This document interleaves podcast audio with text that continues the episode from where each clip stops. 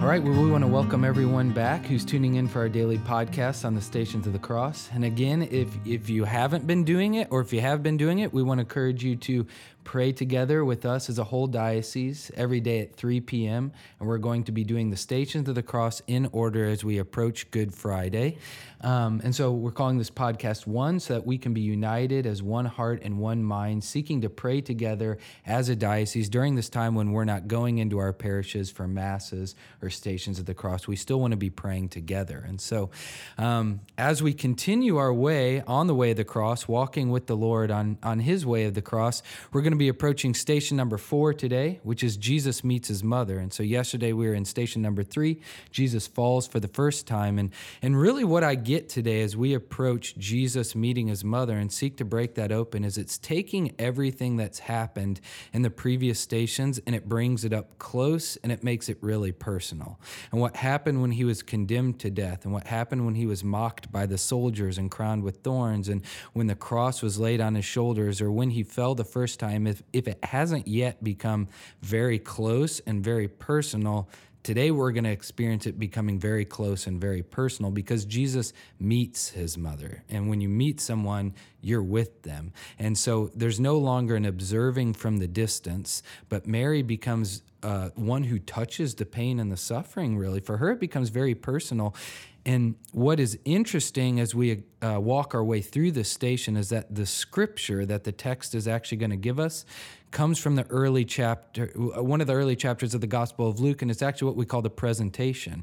And so it's when Joseph and Mary would have taken Jesus to the temple and presented him, bought him back for two turtle doves. And so it actually is one of the joyful mysteries of the rosary. And this is something that's very, I guess, ironic to me is that this is a scene that is firstly one of the joyful mysteries of the rosary but it's also what we call one of mary's seven sorrows. And if, and if you don't know what i'm talking about there you can look up our lady of the sorrows our lady of sorrows and she has seven sorrows. And this is so this is both one of the joyful mysteries of the rosary as well as one of mary's seven sorrows and it's here used as a scripture for one of the stations of the cross. And so in all that explanation i guess the, the very simple tension that i see playing out but it's also something that's very beautiful is that the scripture we'll pray today is simultaneously maybe one of Mary's proudest moments, presenting her son in the temple, as well as one of the prophecies of one of the hardest moments of her life. As Simeon says, a sword will pierce your heart as well, and your son will be destined for the rise and the fall of many, but, but a sword will also pierce your heart. And so for Mary, it becomes something very personal today as she suffers with her son, right? Yeah, absolutely. And I love the line in there where it says, A sword will pierce through your own heart also. Um, and it just reminds me that, like, Mary herself cannot be left unchanged by all this. Um, and so it, yeah, and reminds me yesterday kind of of what we kind of talked about um, in our last station and the difference between just kind of observing from observing from afar versus entering like more deeply into the station so that yeah by this we may also um, be changed as well like mary. Uh, yeah, and as we look at the station today and as we look at the meditation, it invites us to consider um, Mary and Jesus like beholding each other and what was in um, each of their eyes in that moment, like in beholding the way that they looked at each other, that gaze. And oh man, just I can't even begin to imagine what was held in those eyes, like all that was in Mary's heart and all that was in Jesus's heart in that moment. And I can't imagine that those things would be hidden from each other in their gaze. Yeah, that- and it, with the pre-psalm meditation is actually going. I love a line that's in there. It says, "Let us consider Jesus's eyes meeting his mother's eyes." And so, like what you're just saying, like strikes me as yeah, what could have been hidden in those eyes? But everything was like revealed at that moment. Yes. There is two vulnerable hearts, two wounded hearts, sorrowful heart, a pure sacred heart, um, coming together and looking at one another. And when I prayed through that line, let us contemplate Jesus's eyes meeting his mother's eyes is it took me back to maybe that first moment when Mary would have looked into Jesus' eyes in that town of Bethlehem right after his birth. And she looked into his eyes for the first time, and there he was, like innocent, pure, not caught up in theological uh, beefs with the Pharisees and Sadducees, not a public preacher or healer or teacher or anything along those lines, but just her tiny child, Jesus. And perhaps one of the next times she would have looked into his eyes when she presents him at the temple here and hears Simeon's prophecy. And at that moment on the way to the cross, when their eyes locked, perhaps evoking memories of 33 years of looking into one another's eyes and the drama that would have played out at that moment. Luke has this line here in the presentation, and he'll use it at other places in his gospel where he says that Mary kept these things in her heart, or Mary pondered these things within her heart. Um, so we have here someone who, for 33 years, pondered the mystery of what was meant by her son in her heart, pondered the mystery of the of the wise men showing up at that town in Bethlehem when she looked into his eyes for the first time or pondered the mystery of what Simeon's prophecy could mean of her heart would be pierced as well. And so we have 33 years playing out at that moment of pondering things within her heart, locking eyes with her son. And what the text leads us next to see is it's it's at this moment and at, at this moment of drama that they begin to pray with one another. Mm, yes, and I love that. And just as they're praying together, the the Psalms, like the reality, um, or even drawn back, like you were saying, to their to their history, to their life together, and the way that which Mary and Joseph would have taught Jesus to pray the Psalms, or even the image of him crawling up in their laps to pray together, or before he could pray them himself, listening to them pray the Psalms. So it's just a beautiful image at this very moment as they come together and their eyes meet and then together they lift their eyes almost lift them up in prayer and just the beautiful moment um, of consolation yeah. that that could be for each of them just to pray together yeah and i love this moment. line is right after we're led to uh, contemplate jesus's and Mary's eyes meeting, the text tells us that the Psalms were at the heart of Jewish spirituality and would have been at the heart, therefore, of the life of the Holy Family at Nazareth. Mary and Jesus would have chanted the Psalms daily. And the mystery that this very psalm that we're going to pray today, which is going to be Psalm 31, they probably have prayed together very many times, sitting together in their living room. Yes. And when you uh, use that line that uh, they lifted their eyes together to the Father is Mary almost being a reminder of what that psalm meant in their home at Nazareth. And so also evoking the memory of what that psalm can mean here as he walks to the stations of the cross is that she's a, a reminder of the heart of prayer that she taught him in the beginning and that he's here using as he walks to his Father towards his cross. And so, um, yeah, there, there's so much playing out right in front of us in this station. 33 years of memories, 33 years of looking into one another's eyes, 33 years of praying together.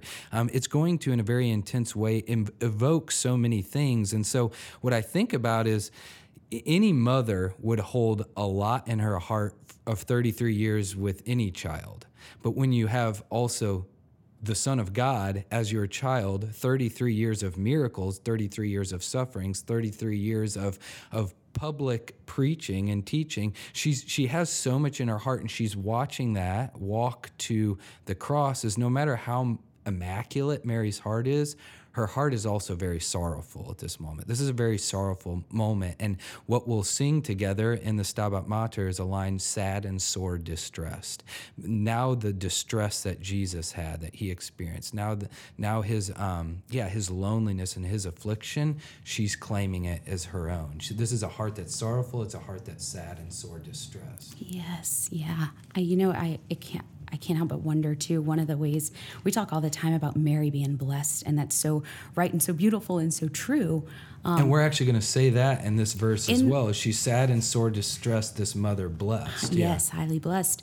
And so, um, but just drawn to where even Jesus in scripture, like offering like blessed meaning um, one who hears my word and observes it and just can't help but think of mary in that moment um, yeah, how challenging that must have been to hear and observe the word in the midst of, yeah, all she was feeling and all that was happening in her heart in this moment where, um, yeah, that, that must not have been easy. To actually accept what was happening in front of her. Exactly, exactly as the will of the Father, but that she remains blessed in that. Yeah um, he who's blessed who hears my word and observes it mary becomes blessed in this moment by actually allowing what's happening to continue happening yes. by not um, by not stepping in, by not preventing it mm-hmm. from happening, it just reminds me of, of in that moment, so much of our theology of the person Mary is just summed up as the fathers of the church saw her as anticipating the church as a church that's one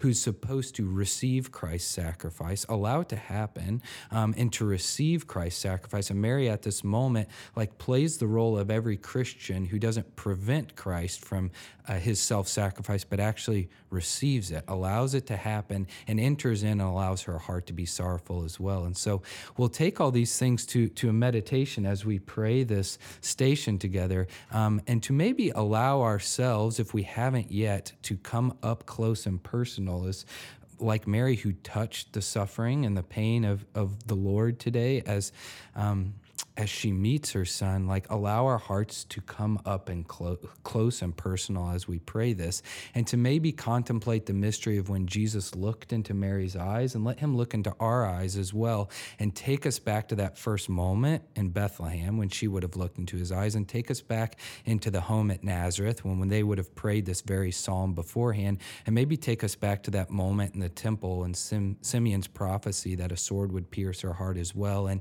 and to, to know what it's like to actually become that personally involved in these stations. So let's pray this together. Sounds great.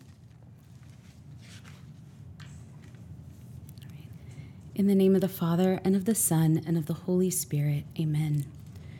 We adore you, O Christ, and we bless you. Because by your holy cross you have redeemed the world. Simeon blessed them and said to Mary his mother, Behold, this child is set for the fall and rising of many in Israel, and for a sign that is spoken against, and a sword will pierce through your own heart also, that thoughts out of many hearts may be revealed. And his mother kept all these things in her heart.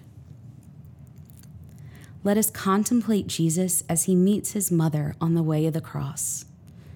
The Psalms were at the heart of the Jewish spirituality and therein would have been at the heart of life for the Holy Family in Nazareth. Mary and Jesus would have chanted the Psalms daily. Let us consider Jesus' eyes meeting his mother's eyes. Then, just like they would have done in Nazareth, let us imagine Jesus intoning the opening verse and then the two of them together reciting the remainder of Psalm 31. In you, O Lord, I seek refuge. Let me never be put to shame. In your righteousness, deliver me. Incline your ear to me, rescue me speedily. Be a rock of refuge for me, a strong fortress to save me. Be strong and let your heart take courage, all you who wait for the Lord. Oh, how sad and sore distressed was that mother highly blessed of the sole begotten one. We pray in the name of the Father, and of the Son, and of the Holy Spirit. Amen.